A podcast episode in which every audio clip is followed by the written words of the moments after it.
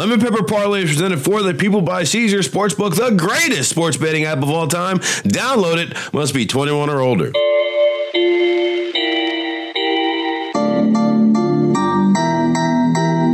Welcome into a championship edition of the Lemon Pepper Parlay podcast. Because you know what, Mark Gunnels? Just because I came in dead last in the picks, it doesn't matter. Because the one pick that I did make this year that mattered was Michigan winning the national title. How are you today? Because I'm a champion.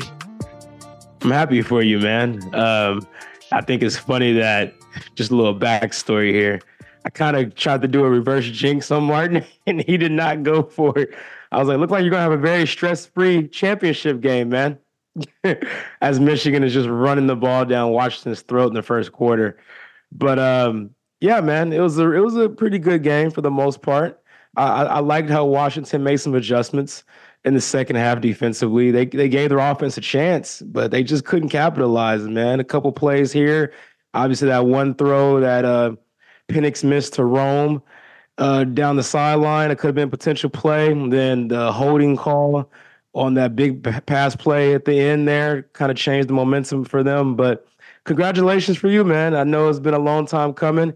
You're a Michigan alum, held to the victors. I'll tell you what, the adjustment that they made was they stopped running the ball. They had 179 rushing yards in the first quarter and somehow finished. I mean, I was don't get me started. I was getting so mad. I was like, bro, these dudes are light in the. They can't stop anything in the run game. And then they're like, you know what we should do on third and four? Let's throw it. Why? Why would you do that? That was, it was there was a bunch of it was it was not a perfect game but the ending was pretty damn good. Uh, I did appreciate the fact that Donovan Edwards had had a quiet year all year. You actually went to the same high school, me and Donovan Edwards, and oh wow, shockingly enough, if the guys from my high school didn't play at Michigan this year, they wouldn't have won that title. Like West Bloomfield High School was heavily represented in the uh, in the national championship game, which to go back to when I was in high school sounds like a mad thing to say because those guys when West Bloomfield High School circa 2007, 2008 was not putting people in college, much less players who are playing on the highest stage of college football.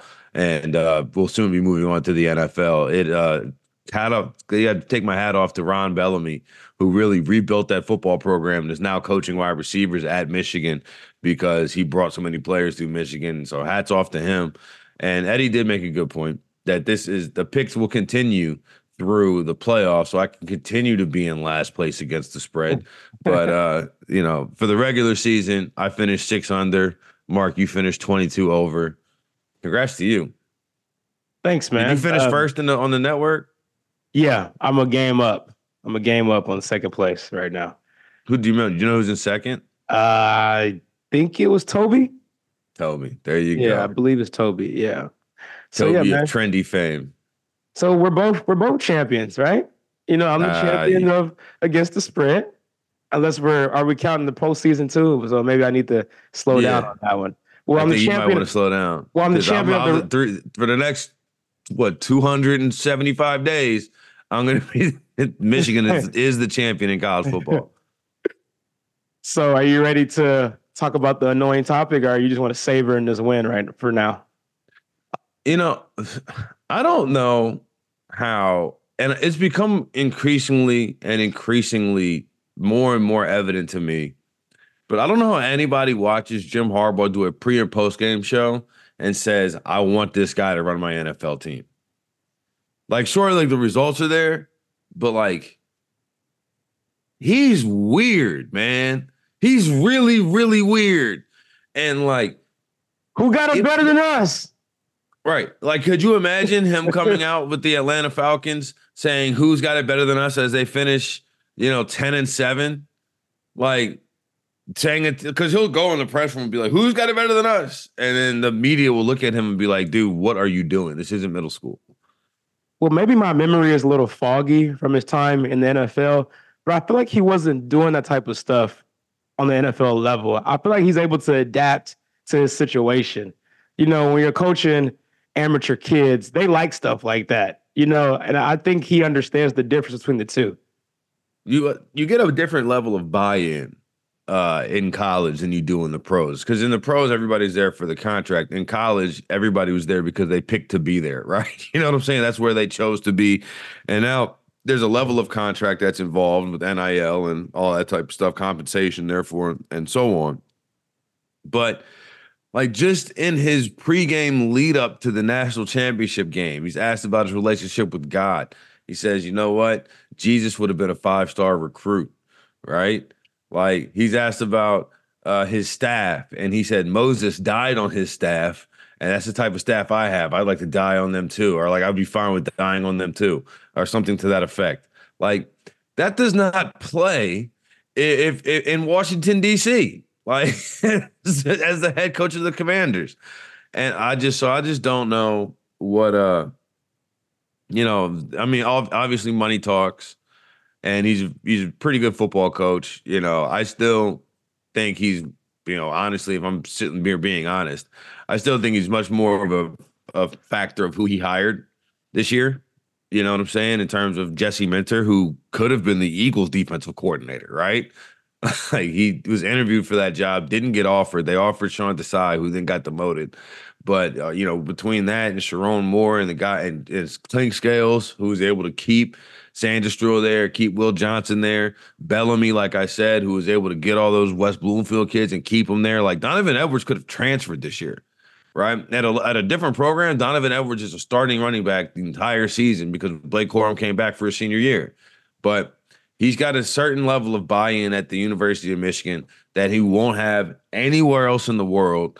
And he just bought himself what? Like at least I mean, let's think about it. This is what his seventh year in Michigan, something like Man, that. Been there that long? Jeez. Well, yeah, from like because I know, yeah, the three years bad before 2020, right? Three or four years that were bad before 2020. Then they turned it around after that. they've lost like one game. Yeah, he got there. TCU. He got there in 2015. Yep. So it's ninth year at Michigan, right?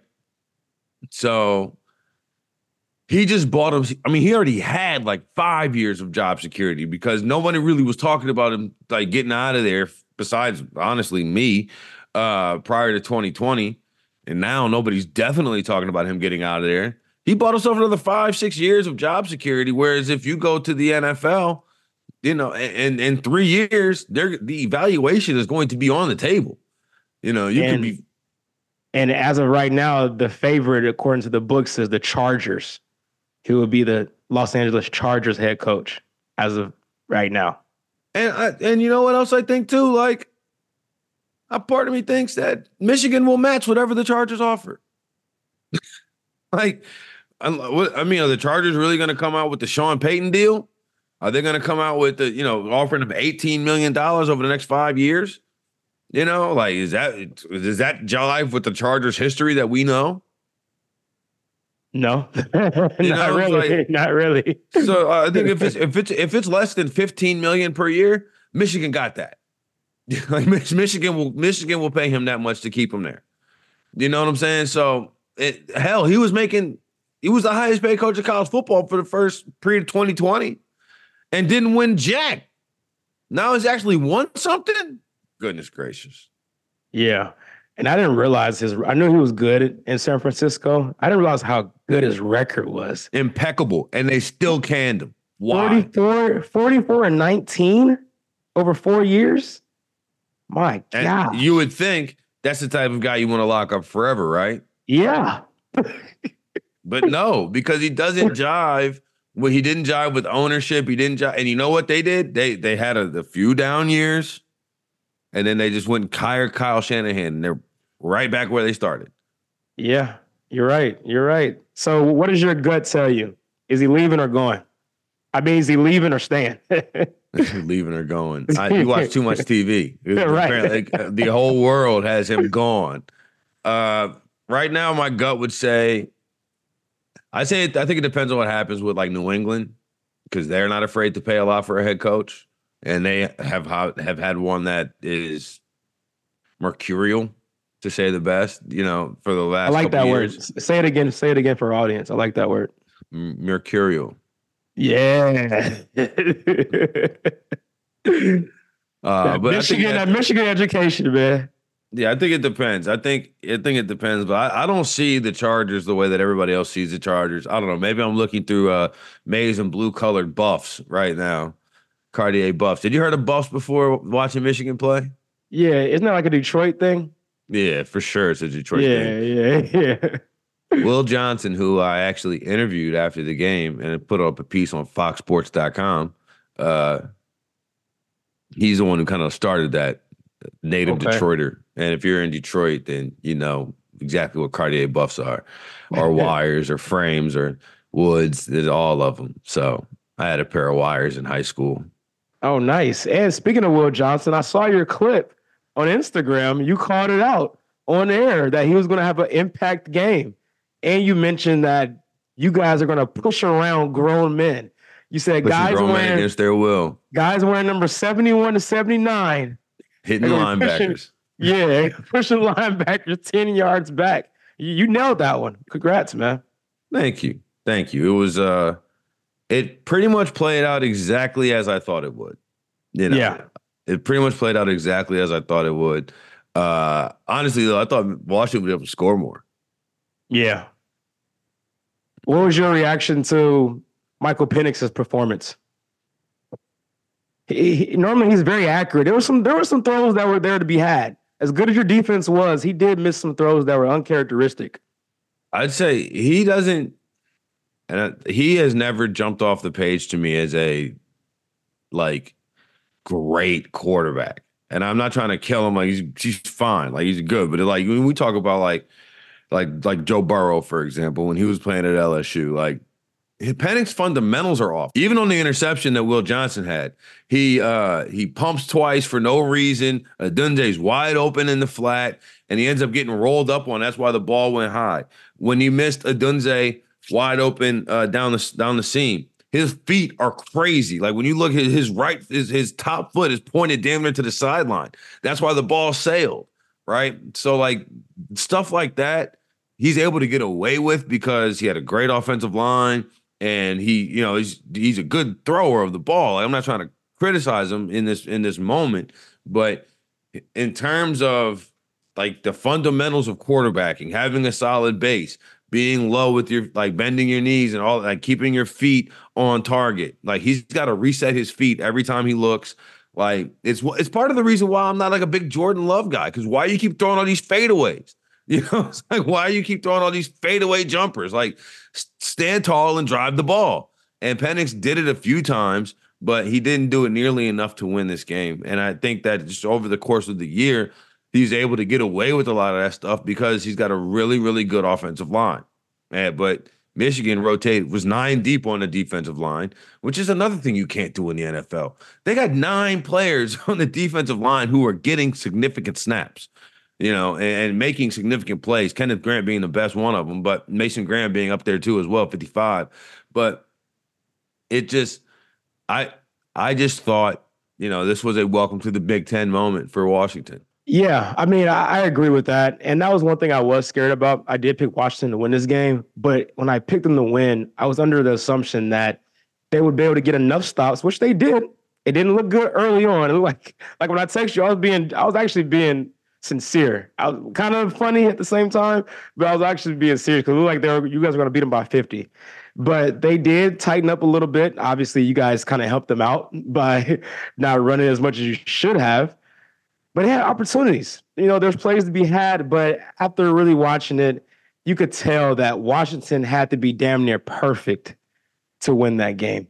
Like they couldn't have a couple errant throws, a holding penalty on a on a big pass play. They didn't have much room for error, where you guys did because you guys were dominant up front on both sides of the ball.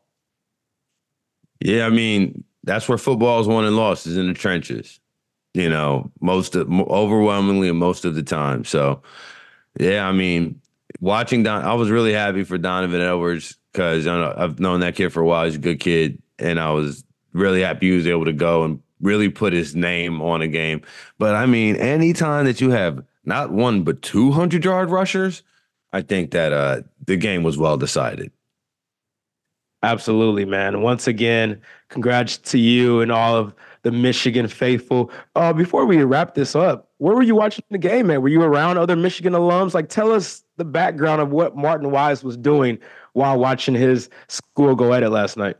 So I went over to my my friend's house, who I went to college with. I've known him since sophomore year. We've been fast friends since. Uh, I went over to his apartment. Uh, his girlfriend made chicken wings. We were, you know, just drinking beer, watching the game. Me, uh, my girlfriend, him and his girlfriend, and another one of our mutual friends from uh, college. She came by as well. So it was with a bunch of people who were there for the Rich Rod days, through the Brady Hoke days, Mister Mister. Well, we sat there and watched Stephen Threet and Nick Sheridan run the run the read option as slow white guys playing quarterback, and three and nine season our freshman year to just to go from that to Brady Hoke, Mister No Headset, No Coat on the sidelines because he's just built different, and and then you know that that flamed out. And then to sit there and go through two and four through COVID, canceling the Ohio State game, which, you know, at that point, they had only beaten Ohio State like once in the last seven years anyway, a game that I was in attendance at. Thank you, Luke Fickell, who was the interim head coach at Ohio State at the time, went six and six, one of those last six against Michigan to now to where is one of the I mean, right now the premier program in college football. You know what I'm saying? If you're holding the title, you're holding the trophy, you're the champion. And, you know, people want to say, oh, they were stealing signs, this and that. I don't know if you saw this, but it just came out uh, today. I saw it maybe half an hour ago.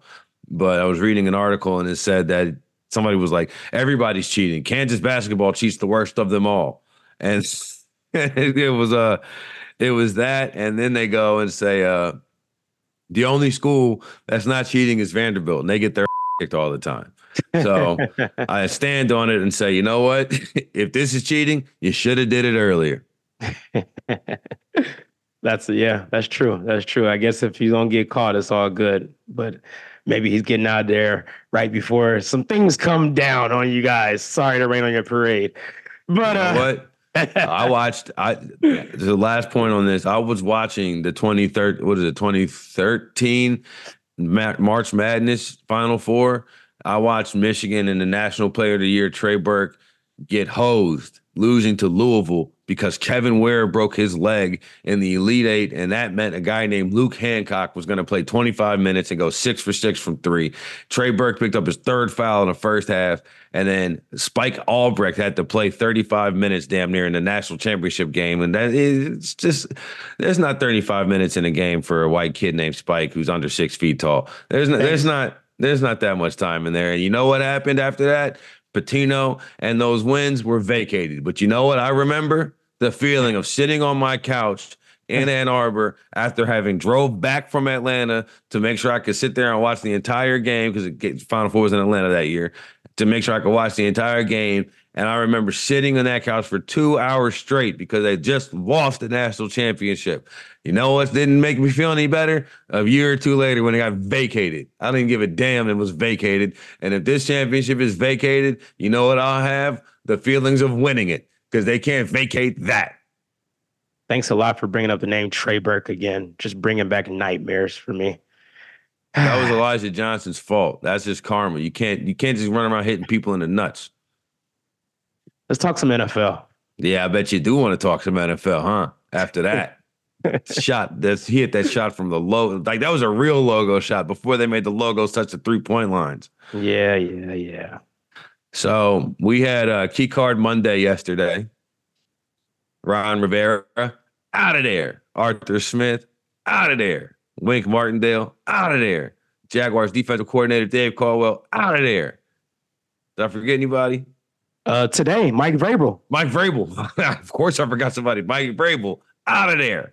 So, uh, yeah, you know, this is that time of year, and I say I say this all the time on the radio, but I don't think I've ever said it to you before. So I'm going to do it right now.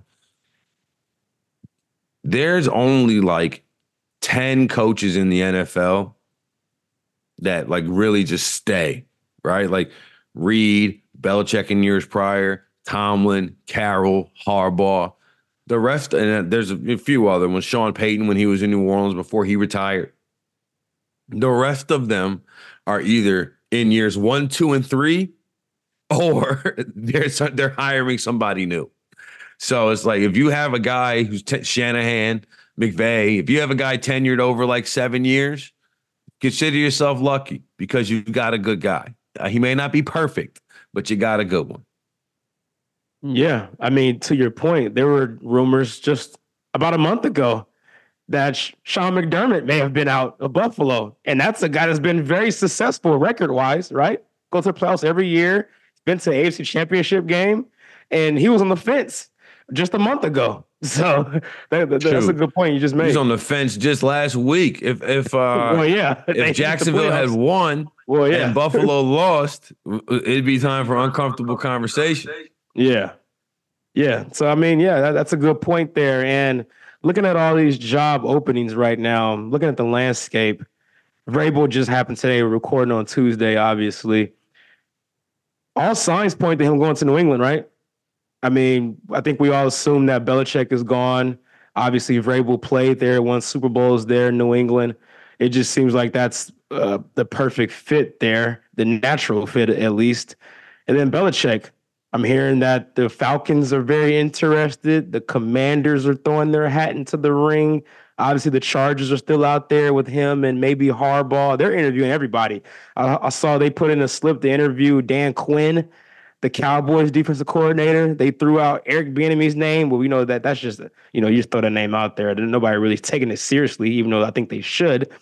So, um, just looking at this carousel right now, what do you think is the most attractive opening, and what do you think is the least attractive? I think the most attractive for me is the Falcons. I know they don't have the quarterback. I understand that, but I have a strong feeling they're going to trade for Justin Fields. I think that last game in Lambeau kind of sealed the Chicago fate. I think that was kind of the maybe the determining factor. Like, okay, you're going to Lambeau, our arch rival. You got a chance to knock them out the playoffs. Not the best performance from Fields there. I think they're going to go to quarterback route in the draft now, and I think Atlanta's the natural fit there uh, for him. So I think that you know you got a good defense there, you got talent there. Uh, so I think that is attractive job, and not to mention you're in a very winnable division for the foreseeable future. I mean, the NFC South we've clowned it all season long, so I think it's safe to say that's the best job available right now. I like the. I actually believe it or not, I like the Commanders' job. Really, even though you're in the same division as the Cowboys, the Eagles. I feel like, especially if I want to be like at the top of the league, I want to be in the like the the NFC South. I get it. Don't get me wrong. You made strong points. I'm not disagreeing with you. I just feel like the, the Commanders are a sleeping giant. Like, and plus, it's the only game that the you know the president goes to a Commanders home game every year, or it goes going back to when they were you know all through their name changes. Yeah. Uh, and you're they're kind of plugged in there and they got a good ownership group now with Josh Harris I think is going to be a different like you could really awaken a sleeping giant in terms of a team that has had a ton of great history right? Or I shouldn't say great history but a ton of history. Like the Commanders have a long standing in this league. They're one of the first franchises in this league uh obviously with a different name but I wouldn't be surprised to see somebody going there for a lot of money and rebuilding a culture and rebuilding a team with a little bit of runway. I do think you're you're on to something with Atlanta. That is, I mean, you are, in my opinion, just about a quarterback away in that in that city. But yeah, Atlanta, you know, they, they have a they have a uh, their history is a history of losing in embarrassing fashion. You know, for the most part. Yeah yeah. And it's kind of like a it's kind of like a stepping stone job, you know? Like people I think people look at it like that.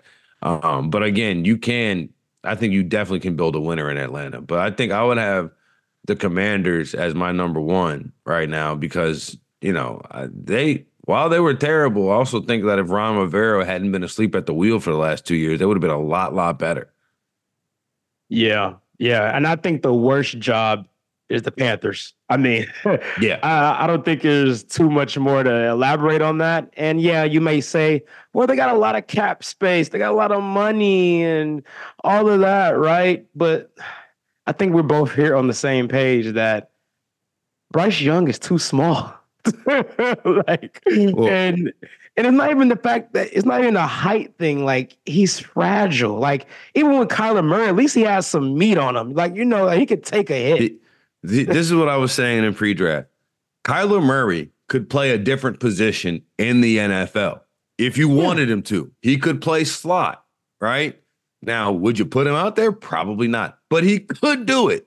If you Yeah. wanted to have him return a punt, could he I do say it? he could be a return guy. yeah, he Yeah. could return a punt if you wanted him to, right?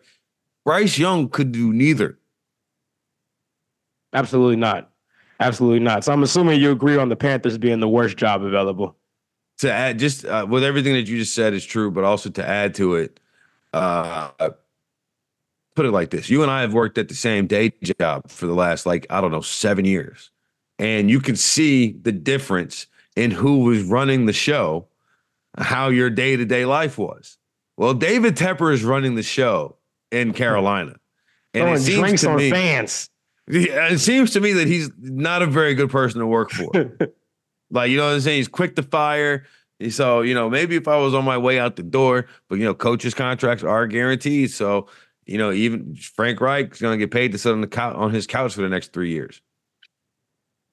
Yeah, yeah. It, it's it's just an ugly situation there. It really is. Looking at the other jobs here, the Chargers one is always fascinating to me because you said a couple weeks ago, and I agree with you that I don't think it's as attractive as people make it seem to be. Because you look at the quarterback, yeah, you got the quarterback, Oh, but the Everything- Rockies so but- talented. but everything else is in shambles. like that roster, like it's, it is, it's a lot of names, a lot of names. It- now, I will say, Khalil Mack had a great year. Shout out to Khalil Mack, but he's old. Also, not to, not to, not to, I'm not trying to poke holes at Khalil Mack for real, for real, but he did have six sacks in one game. yeah, like almost half of them came in one game against the Raiders when they still had uh, McDaniel. Josh McDaniels as head coach, who was actually now being rumored to go back to New England as the OC. I, I've seen that floating around. Some people are just It's just crazy. It's crazy. just born on third base. but uh, it's not a terrible job. I'm not going to say it's a terrible job because you do have a quarterback, and that that is a fundamental part of building the franchise is having that guy at quarterback. So I will say that. But as far as money goes, they're hamstrung. They're gonna have to let go of guys like Keenan Allen's probably gone. Mike Williams is probably gone. They're probably gonna have to cut ties with Joey Bosa. I mean, it- it's going to be a rebuild. Like as far as as long as as good as Justin Herbert is, he cannot overcome the shortcomings they're going to have on that roster for the next year. I would say next year, maybe two years. Well, because you're gonna have to draft well, and you're gonna have to draft guys that can come out and play. And they Right. drafted Quentin Johnston last year. Man, it is just 360 something days ago. He was run, he was tearing through Michigan. Now look at him. now look at us. what a difference a year makes. What a difference a year It's makes. like that J. Cole tweet.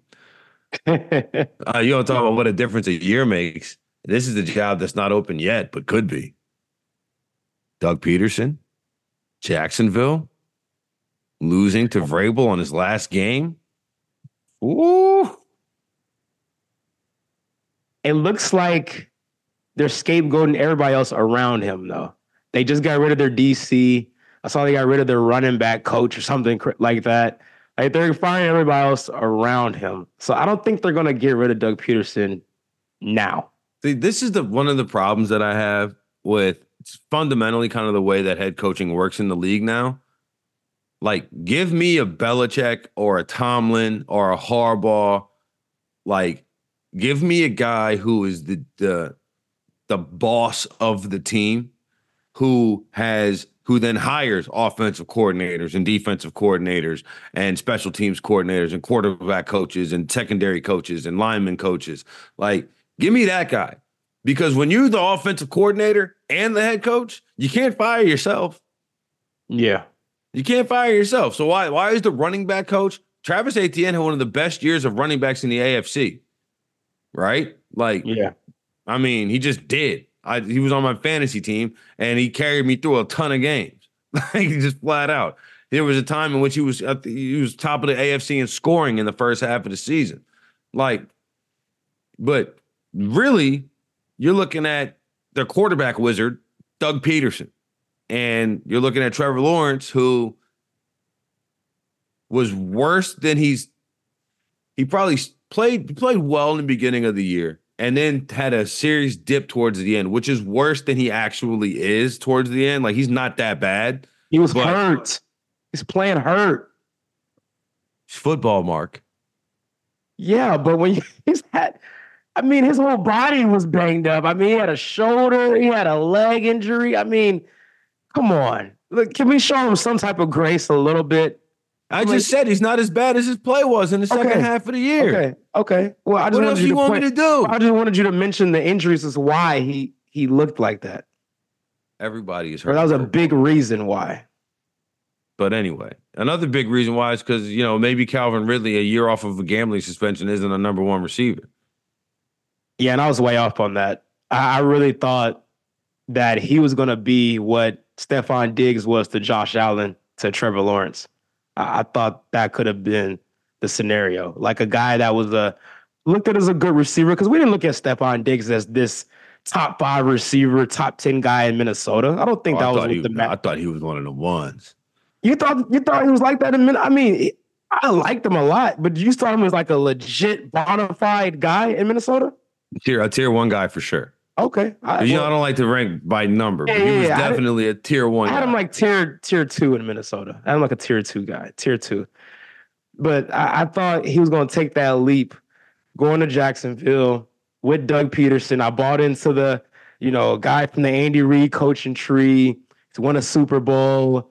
He's the quarterback whisperer. You know, they came off that big epic comeback playoff win last year against the Chargers, down 27 to nothing, pushed my Kansas City Chiefs to the brink in the divisional round. I thought it was all set up for them to take that next step this year. And before the year, I know you, you disagreed and you ended up being right, even though I do think a lot of it had to do with Trevor Lawrence not being healthy. Oh, since, since, I mean, we're not playing flag football, Mark. What do you? What else do you want? You're not like, playing flag go, football. Sorry, it's not two hand touch. To go from eight and three to just collapse like that is crazy. I remember well, being on the show and saying the division was over, and you didn't have any also like just to, just one year prior to go from what was it two and six to run through to the playoffs was also equally crazy. Like it was also equally crazy.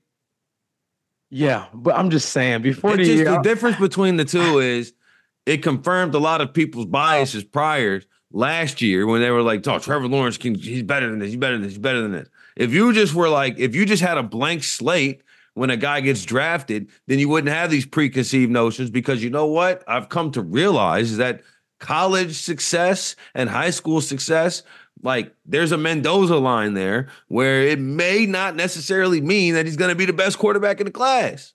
You know, just because he was the number one guy. It's just crazy how quickly the NFL can change, man. because I I know you weren't in this, but I'm speaking for the consensus. A lot of people thought this is going to be the Jaguars division for the foreseeable future because the, the Texans are going to take a time to rebuild the Colts aren't ready yet. The Titans still ain't ready yet. But it was set up, at least it looked like on paper, that the Jags should run the division for the next few years. And now it doesn't look like that at all. Remember that, Mark. I wasn't wrong. I was first. You were. Wasn't wrong. I was first. Let's uh, let's get into wild card weekend unless you got anything else to talk about from week 18. Yeah, I do want to talk about uh I want to talk about the uh, the the non knee heard around the world,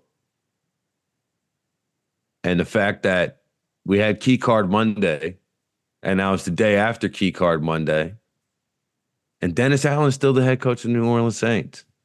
And see, he said he was confident. He said, "I expect to be back next year."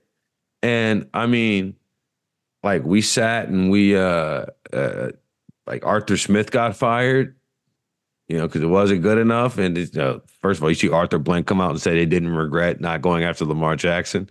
I bet Arthur yeah. Smith regrets not going after Lamar Jackson. but uh, the idea that, and people are doing like this, is the thing I have to say about it is everyone is putting it on Jameis. Like Jameis Winston just, just kidnapped the 10 players on offense and said, we're to run a play here and get Jamaal Williams to score a touchdown. No, no, no. All 11 players on the team were in on it. like all eleven. And I know Jameis is a, he's a free agent. He's going on, but he's and he's been in New Orleans for the last four or five years now as a backup to uh, the numerous players that have started in front of him at this point, from Brees to Taysom Hill to Andy Dalton to to Derek Carr, who is now on the second year of a three-year, hundred million dollar disaster. Uh, and I really feel like people are missing the forest for the trees when they say that Jameis Winston went rogue. Yes, he did. But also, to me, it just shows a such a blatant disregard and disrespect for That's the, the head coach of the team or for the person calling the plays that you would just ignore it. Like you would just you would just ignore it in in in a, in a, in a no stakes moment, right? Like it's one thing if if you're a quarterback and you, you, like let's just hypothetically speaking, you're Matthew Stafford and Sean McVay, and it's in the Super Bowl, and Stafford sees something as a 15 year vet at that point. Sean McVay obviously been in the league much less time than he has. He sees something like the hey, that safety, I can beat him right here, and then they. Or you know what? The perfect example I think is is that that game in Tampa that uh, when they threw that uh, that ball to Kupp, they call it the love of the game route, where he's just clearing out the safety. But Stafford threw it anyway because he was open, and it was like, whoa, how did he do that? Why would he do that? That wasn't his read at all. That's kind of like going rogue, but going rogue on the same page as your head coach, right? You know what I'm saying? Like you're going rogue because you're just doing things in the opposite order in a different order. This is not that. This is a blatant disregard for what your head coach had to say. And the reason why they lined up in victory formation, in my opinion, Mark, is because they had Saints had three timeouts still. Uh, Dennis Allen would have called a timeout if they lined came out lined up in the I formation. And I know I didn't play, so you know there's a whole like culture about not doing that in a moment in that moment. But you know, also I've seen the Eagles line up in victory formation on third and fourth and one all year this year, and I think you know so miss me anyway. Uh, I just feel like the, the idea that he lost that locker room is so plainly obvious. And so something has to change, whether it be a drastic roster rebuild, of which they can't do because they're in salary cap hell, or a coaching change. And this is going to be another moment where, you know what? Lamar Jackson's available over here. Aaron Rodgers is available over here, even though he's now jumped off the deep end. But you know, a year ago, like you said, a lot can change. All right. Aaron Rodgers is over here. Lamar Jackson's over here, both of whom have won MVPs, soon to be both of whom have won multiple MVPs. But let's go ahead and pay three uh three years, $100 million for Derek Carr. Listen, Belichick goes to the Falcons or whatever, and there's going to be Dennis Allen in there. I mean, it, that's middle school versus college, man. It's just like, well, it's just not even comparable. Yeah, I can't even add too much more. I mean, you hit it right on the head the blatant disrespect is crazy. Like, there's no way Blaine Gabbert would ever do that if Andy Reid. Exactly. like, exactly. No way. That's that's some Brandon Staley type of stuff. Yeah, yeah, that's wild, man. So the fact that it looks like he's coming back, and then you still are tied with Derek Carr. God bless your heart, man. Thank God you have Michigan football. I'll say that. It's a, it's a shame where we are it's a shame. Where I mean, that that that that, that was a that was a proud franchise at one point. A very put, small point, but th- Mark, this is what I told. I told you this when D4 hopped off sides. when you have the coach and you have the quarterback, you have to take advantage of it because when that window closes, it may as well be a jail cell. It may as well be a jail cell. That's how hard it is to open that window back up. Go over there yelling, guard. Back to the ain'ts. Put the bags over your head, baby. Let's talk yeah, about some good teams. Wild card weekends here. Let's get it. All right, let's take a quick break and get into this week's games. Tickets to the game, merch, meals at iconic restaurants, stays at Caesars Palace, all of this can be yours when you bet with Caesars Sportsbook. Win or lose, every bet earns reward credits, which you can redeem across the empire. Now, if you haven't started yet, register using code OMAHAFULL and then place your first bet up to $1,250. If you win, great, you keep those winnings. But if you lose, you get the stake back as a bonus bet. 21 and up only. Offer valid and must be physically present in Arizona, Colorado, Illinois, Indiana, Iowa, Kansas, Louisiana, Massachusetts Massachusetts, Maryland, Michigan, New Jersey, New York, Ohio, Pennsylvania, Tennessee, Virginia, West Virginia, and Wyoming only. New users and the first $10 wager only. Must register with the eligible promo code. Bet amount of qualifying wager returned only if wager is held as a loss bet maximum bonus bet $1,250. Bonus bet expires 14 days after receipt. Tier credits and reward credits will be added to the account within seven days after qualifying wager settles. See Caesars.com slash promos for full terms. Void where prohibited. No one to stop before you start. Gambling problem? Arizona call 1-800-NEXT STEP.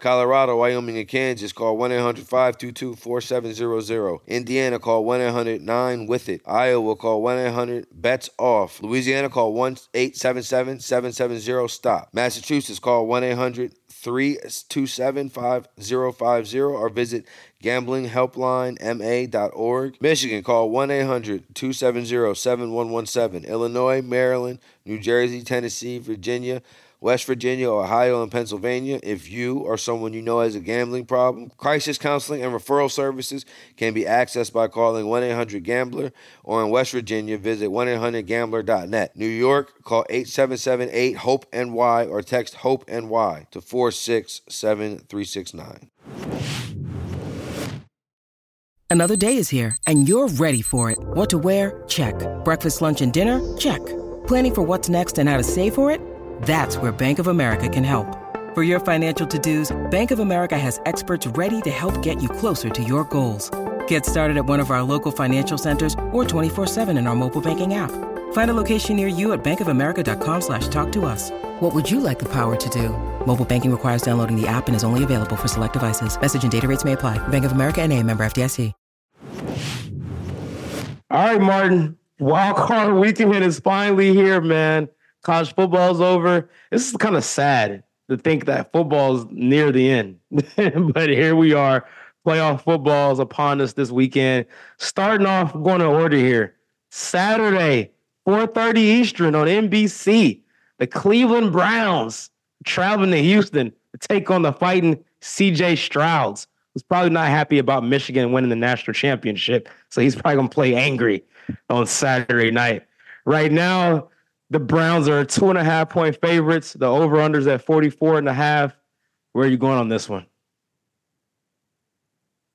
Man, I don't want to do it, but I think I have to pick the Browns. I think I got to pick the Browns because it's really a defensive thing, way more experience, playoff experience for Stefanski, obviously playoff experience for Joe Flacco. But it's also crazy because it's like it's it's January 9th, 2024, and I'm picking Joe Flacco in a playoff game. like, what? Yeah. So I think I have to lean towards the Browns. Honestly, I, it's up in the air for me. I know I'm supposed to come out here and make some grand declarative pick, but this will not be in my lemon pepper parlay. I'll, I'll tell you like this. And I very well may say this on Tuesday, but then by Thursday, when we submit picks, you might see me on Texans plus two and a half. But uh, I think right now I have to bet on the running game and on the defense. Yeah, this is gross for me too. I think we kind of feel the same way. I think we were both CJ guys, and I want to pick them so bad, not only just to cover the spread, but to win the game outright. But I gotta go with the Browns. My football mind just tells me I got to, man. we're talking about up front, right? We talk about the guys in the trenches, the big uglies. The Browns got that on both sides of the ball. And I think this is going to be a game where the Texans are really going to miss Tank Dell's explosive play nature. This is gonna be one of the games where you have to get a couple of cheap plays, you know, a couple of shots down the field. I'm not sure they fully have that without Tank Dell in the mix. So I got to take the Browns minus two and a half here, but it should be a really good game. They just played about a month ago. Obviously, CJ was not in that game when the Browns blew him out by like 30 points. So I don't think that's going to happen again, but I got to take the Browns minus two and a half here. And I also think if yeah. Davis Mills played instead of Case Keenum, then they probably would have had a better showing but what do I know? the nightcap on Saturday, the first ever exclusive game on Peacock. Do you got a Peacock's uh, membership? Uh, my my home does. This is the perks of of living with an entertainment journalist. I got a, I got all of the subscriptions. There you go. So and if you I, need to come by and watch it on Peacock, why don't you pull on over? Because I know not every people are pissed that this game's on Peacock. But the NFL is smart because they know all those Swifties out there that don't got Peacock are going to pay that five ninety nine to watch Taylor Swift in the crowd in Arrowhead. Real quick, yeah, I yeah, real quick. Did you did you see that there was a joke at the Golden Globes that didn't go over well? I think Yeah, the guy who was hosting it. not happy. She did not like that. That was funny. That was funny. So just in, just in case anybody, just in case you missed it, uh, Jo Koy in his on his Golden Globes nom uh, whatever. I didn't watch it, but Mario was there actually, you know, covering the event in the room. Yeah. But uh, he goes and says the difference between like, oh Taylor Swift is here. The difference between this and the NFL is it'll have less cutaways of Taylor Swift. That's hilarious. It was It very is. funny to me, and the rest of the room was just like, "Ooh, I don't think we can joke about Tay Tay." Yeah, you can't can't touch Tay Tay, man. But speaking of people of importance coming to Arrowhead, we get the return after all. Martin, remember we were mad about the game being in Germany or London? I forgot where it was It was at. Germany. Yeah, Germany. Like, why did they make that game in Germany? It should have been in Kansas City. Well, the script, the script guys are doing their job apparently. Tyreek Hill returns the Arrowhead. A very, very frigid Arrowhead, by the way. Did you see the temperature is going to be for that game? It's supposed to be negatives. And the negatives, Martin, wind chill of minus 20 in Kansas City, my hometown. Right now, the Chiefs are four point favorites. The over unders at 44, even. I'll start on this one. I'm taking the Chiefs minus four for all the reasons I just, just mentioned. Do you really trust Tua in those elements? It's going to be freezing cold. It's going to be super windy. Arrowhead's one of those stadiums where the wind just gusts the way it's set up. It's going to just be twirling around in there. I know they got a run game, but I, I just think this Chiefs defense, especially being well rested, even though Chris Jones had to play three quarters last week to get his incentives. I'm glad you got your extra million million dollars, buddy. I was getting a little worried there for a You second. know what you could have done? You could have gave it to him at start of week one, and then maybe you wouldn't have lost to the Lions, and then maybe you'd be the one seed. But you know what? Never mind.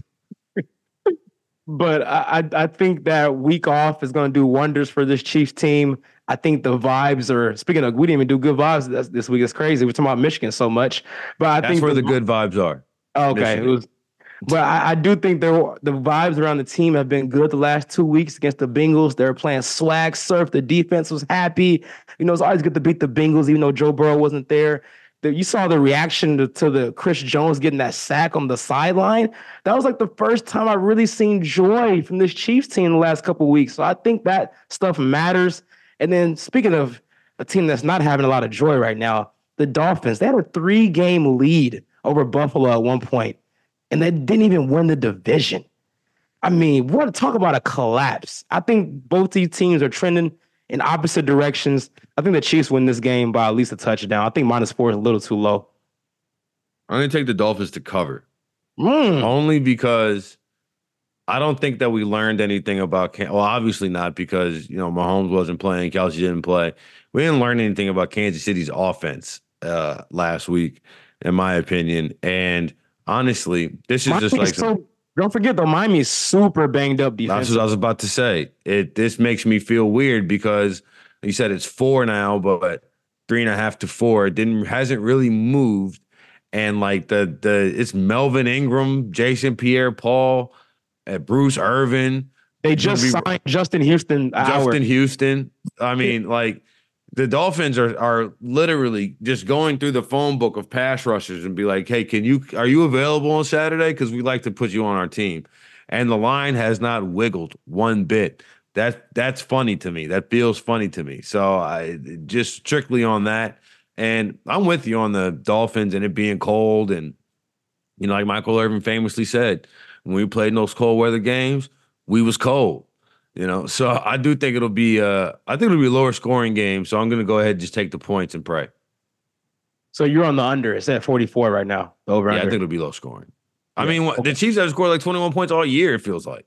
it does feel like that. It does feel like that. Let's move on to Sunday. We got three games on Sunday, starting on CBS. 10 a.m. for us on the West Coast, 1 Eastern for you guys on the East Coast. The Pittsburgh Steelers traveling to Buffalo to Orchard Park. Right now, Buffalo's a 10 point favorite. The over under is at 36 even. Oh, that's ugly. Where do you lean on this one? This is 10 points, man. I don't know. I am smashing the Pittsburgh Steelers. No TJ Watt, though. No TJ Watt. I I saw I saw him get hurt. I'm smashing the Steelers. I'm smashing the Steelers. The Bills could have lost. I mean, that was a quintessential Josh Allen game from start to finish. Got the full With- experience. With with both brain dead turnovers and then him with uh, that run that if JJ McCarthy actually reminded me of him on that run on third and eight, but just that that run that only a few guys could make to get that first down um and, and extend the game in in Miami. Miami should have won that game. They had every opportunity to win that game. Um, but also just 35 and a half point total at the 10 point underdog. So what are you telling me? What are we looking at? Like 24 to Yeah. 24 to 14, 24 to like, yeah, I think Steelers can get in the end zone twice, especially when you consider Mason Rudolph's version of the Steelers, who's been starting and probably will start. Uh, Kenny Pickett, welcome to Denver. Uh, but I, I think when you're looking at those guys, Diontae Johnson and George Pickens have had two very long touchdown. Like, you know what I'm saying? Their their offense is more explosive with Rudolph behind it. Yeah, absolutely. I I don't see how you cannot take Pittsburgh with the points here. I mean, yeah, I know no TJ Watt, but it's still a Mike Tomlin coach team. They're, they're going to play very physical. I'm checking the forecast right now. 53% chance of snow, 21 mile per hour winds, uh, 24 degrees with a low of 17. So it's going to be a very, very cold and frigid, snowy, ugly, slushy type of game in Orchard Park. And like you said, the fact that it's a 10 point spread, but the total points is only at 36, like that means like Pittsburgh damn near can't score for like for them to cover the spread, basically, right? Like I don't see that happening. So I'm taking Pittsburgh plus the points for sure. And this just the last thing on the Pittsburgh Steelers, they're gonna run the ball. They've been running the ball a ton. Remember that Seattle game just a few weeks ago? Yeah. They were they were perfectly content to hand the ball off. And if there's one thing that we saw in that Buffalo Miami game is that Buffalo has no interest in stopping the run. No, no. And it's going to be super, super cold. The next game, I'm really excited for this one. This may be my favorite game outside of Kansas City, obviously. We're going to Dallas on Fox, 4:30 Eastern. My guy, Jordan Love, first playoff game in Jerry's world. Right now, the Cowboys are seven and a half point favorites. The over-under's at 50 and a half. I'll start off on this one. This is easy for me. This is like the Pittsburgh game. You're giving me seven and a half? I'm taking Green Bay in a heartbeat. And I know Dallas is really good at home. I understand that. But they, speaking of stopping the run, you can run on Dallas as well. I think the Packers have a formula to do that. Aaron Jones ran for over 100 yards last week against Chicago. And I know you don't like Jordan Love's fadeaways and stuff like that, but it's been working. It's been working. The guy looks really calm in the pocket. Uh, I love their young receivers. Jayden Reed is really st- took it to the next level right now. They have really good chemistry. I'm a little worried about their defense in this matchup. I will say that. I'm not a big uh, Joe Barry guy, to say the least. But 50 and a half tells me they think it's going to be a lot of points scored from both sides. And I don't see Dallas covering seven and a half at all. Jaire Alexander said, "Pack is back." Yeah. No, I uh, I think the Cowboys roll. I think the Mm, Cowboys win this by two scores, two touchdowns. wow. I think the Cowboys because as much as you said, I I've watched heavily the last three or four games of the Packers, like pretty much every snap. Jordan Love has played well. I'm not taking that away from him. 18 to 1 touchdown interception ratio, or 8 to 1, I should say, touchdown interception ratio. That's going to revert back at some point, especially when you got DaRon Bland and Gilmore out there. I know Gilmore hurt his shoulder, but he says he should be able to go. Um, and I just I think the Cowboys take care of business here and really bomb on a, a weak Green Bay secondary. And it, the Packers are very, very young, like across the board. There's a lot of rookies, a lot of first year players, second year players that make me feel like they're going to go down into Jerry's world and be like, huh, what's going on here? Yeah, I see it's the opposite though. Sometimes when you're too young, you're too young to know what you don't know. people say that, but I don't know if that's really real. Like, you know, what I'm saying that like it's kind of like to me, it's like the same thing as playing with house money. Like, I no, it's either my money or it's the casino's money. Like, no, like experience has to matter at some point. Or why do we keep going for experienced players? Like, you know what I mean? Like, no. I feel you. I feel you on that one. Next game, I think you have this a lot is of game of the weekend. This is the game you have a lot of interest in. I know. Uh, you got a lot of Detroit ties. Matthew Stafford. We were talking about this about three weeks ago. This is a possibility, and we finally got it. He's returning to Detroit. The return game. And then, you know, on the other side, I think Jared Goff has a lot to prove in this game as well. Because Sean McVay said, You're not good enough for me, buddy. Let's get off of you. And they won a Super Bowl without you. So a lot of things on the line in this game. Right now, the Lions are three-point favorites at home. The over-unders at 51 and a half. I'm gonna let you take the floor on this one. I'm taking the Lions. Taking the Lions, who have been a good home team so far this year. Dan Campbell is a covering machine. He's one of the most profitable coaches in the NFL against the spread, both as a favorite and an underdog. This team is motivated and has is on a mission in a certain way. And I think that, you know, you can't discount Stafford sacrificed a lot, played a lot of long years in Detroit, and I expect it to be a mixed emotion kind of level for a team that four or five weeks ago we say the Rams are uh, maybe six or seven weeks ago we say the Rams are you know the top the AF NFC. Well, I know a lot of people are in on them. I know that Stafford obviously has a ton of of experience, a ton of uh, but he's not very mobile right? And I think when you look at the quarterbacks that have given the Lions trouble, it's been Lamar Jackson, it's been Justin Fields, it's been guys who are, are even a Jordan Love, it's been guys who are breaking the pocket and getting outside and moving around. That's not Stafford's game. Uh, I expect the defensive line to be able to get home in this, and if they, they can't, better. though. Yeah, they if better. they can't though, that's going to be. I think that's what it is. I think the Lions win the trenches and therefore win the game. Okay, well, I'm glad you said that because that's their pathway because I got the Rams and I got the Rams winning outright. And it's because of that Detroit secondary. I think the Rams offense line will be able to hold up enough. And that Detroit secondary gives up a lot of explosives. CJ, uh, CJ, GJ is back though. That's fair. That's fair. But I don't expect him to just come back and just play at a high level his first game back. Had an uh, interception in his first game. At least he played week 18. Second, Had an interception well, second, week 18. okay. Well, yeah, second game back. But still, I, I, I, it's going to be more than just one guy that has to step up because that secondary has been giving up a lot of explosives this year, and that's one thing that Sean McVay can dial up. Uh, I, I, think they're going to have a hard time guarding these wideouts with Puka, Cooper Kupp, and I just I just think with McVay's experience in the playoffs, this is going to be a really thing that's going to show in this game. Uh, so I, I, like the Rams winning outright in this game. It's gonna be a fun one though. It's gonna be a fun game. The over under is at 51 and a half.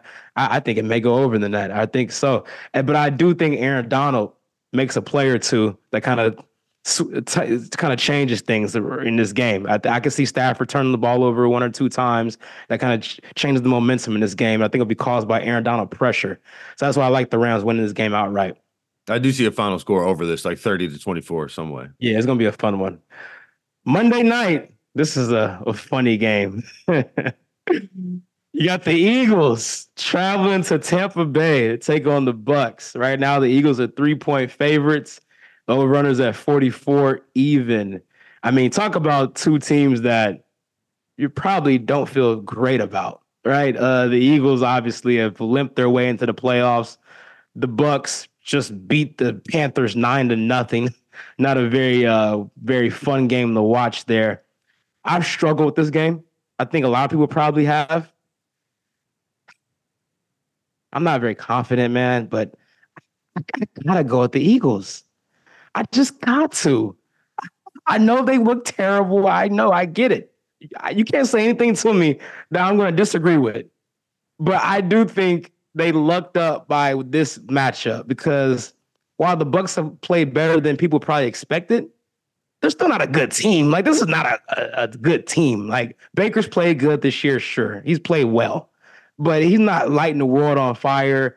That defense, they're they're good, but they can be had. I, I just think there has to be some sense of pride eventually for this Eagles team. I mean, he went, he went to the bowl last year. A lot of smoke around Sirianni. Maybe potentially could lose his job if they lose this game potentially. Uh, AJ think Brown. About, just think about that. Just think about that. The Eagles are talking about firing their coach, and they went to the Super Bowl last year. Meanwhile, Dennis. Allen has not been to the playoffs ever. It's crazy. and he's man. like, you know what? Business as usual. yeah. So, like I said, I'm not very confident, you, as you can hear in my voice, but give me the Eagles minus three. I'm very confident in the Buccaneers plus three. Mm. If the roles were like the Eagles have been dancing through the raindrops all year, This this is the Minnesota Vikings of last year. This is the Pittsburgh Steelers of two years ago, three years ago. Big Ben's last year. This team is a paper tiger. They're not real. They're not solid. Hey, you saw limping into the playoffs. AJ Brown is limping right now. You know, Jalen Hurts was over there giving people the middle finger on accident. You know, the Giants beat this team up. The Cardinals beat this team up. Baker Mayfield is going to throw a party on this defense who could have had the Michigan defensive coordinator, but they said, no, what? No, we're hiring Sean Desai just to demote him and put Sean uh, Matt Patricia, the pencil himself, back there calling the defensive plays. Guess what? He's bad. I saw it firsthand. He's bad. Uh, I'm not a believer in this Eagles team. And I think Sirianni well, may not get. It depends on how this game ends. If this game ends close, I think he'll probably stay around for next year. But he's on the hottest seat in the NFL right now. Let's get to our lemon pepper parlay.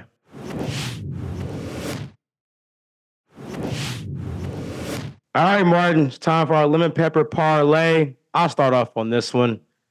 Of course, I have my Kansas City Chiefs on the money line. I gave out minus four earlier, but just to play a little more safe, going Chiefs money line pairing that with the Steelers, as we mentioned earlier, plus 10. I get both of those plays at plus 184. My lemon pepper parlay, I'll take that same Steelers leg because, I mean, just the Bills are so volatile. Like, and again, just gambling 101, 35 and a half points uh, uh total, 10 point underdog. Come on. that should be an automatic every time. Yeah, like, come on. Like, well, I mean, I, what happened? Did one team get in a plane crash or something, and then they're missing half their players? Like, no, no, no. It's the Steelers. They're beat up, but I, I just, I'm not a believer in that. I think they'll be able to run on the Bills.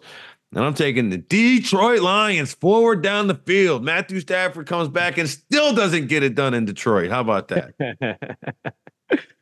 there we go, man. So next week, divisional round. We like we'll have some good matchups based on our predictions. Before we go, we got a couple minutes here. I just wanted to ask you about that Bucs Eagles game. I know you got Bucs plus three. Do you have the Bucs actually winning that game? I do. Mmm, that's spicy. That's this is, spicy. This is the New York Giants of last year. They beat. They're going to beat the Vikings, and then go and be a sacrificial lamb in the next round.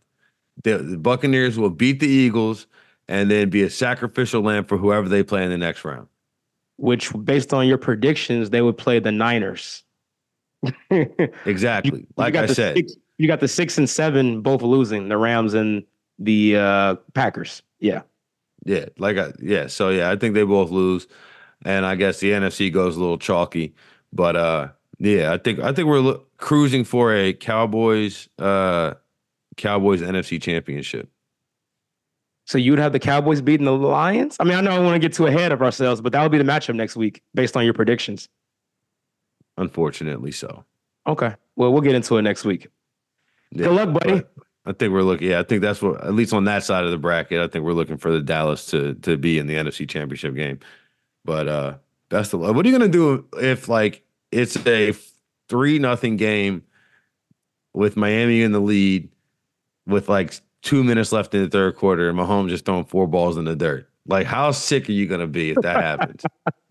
Your stomach's gonna be in knots. Well, I plan on watching this game at the Chiefs bar out here at Jalapeno Pete's on the west side of LA, West LA. So I'm gonna be there with a lot of Kingdom people. So hopefully, it's some good vibes there. Hopefully, man. Hopefully. the last time I watched a game at a bar, I had to cut my hair, so I didn't pull it all out. Oh man. good luck this week, buddy. In the Rose Bowl. Good luck, man. Congrats once again on Michigan.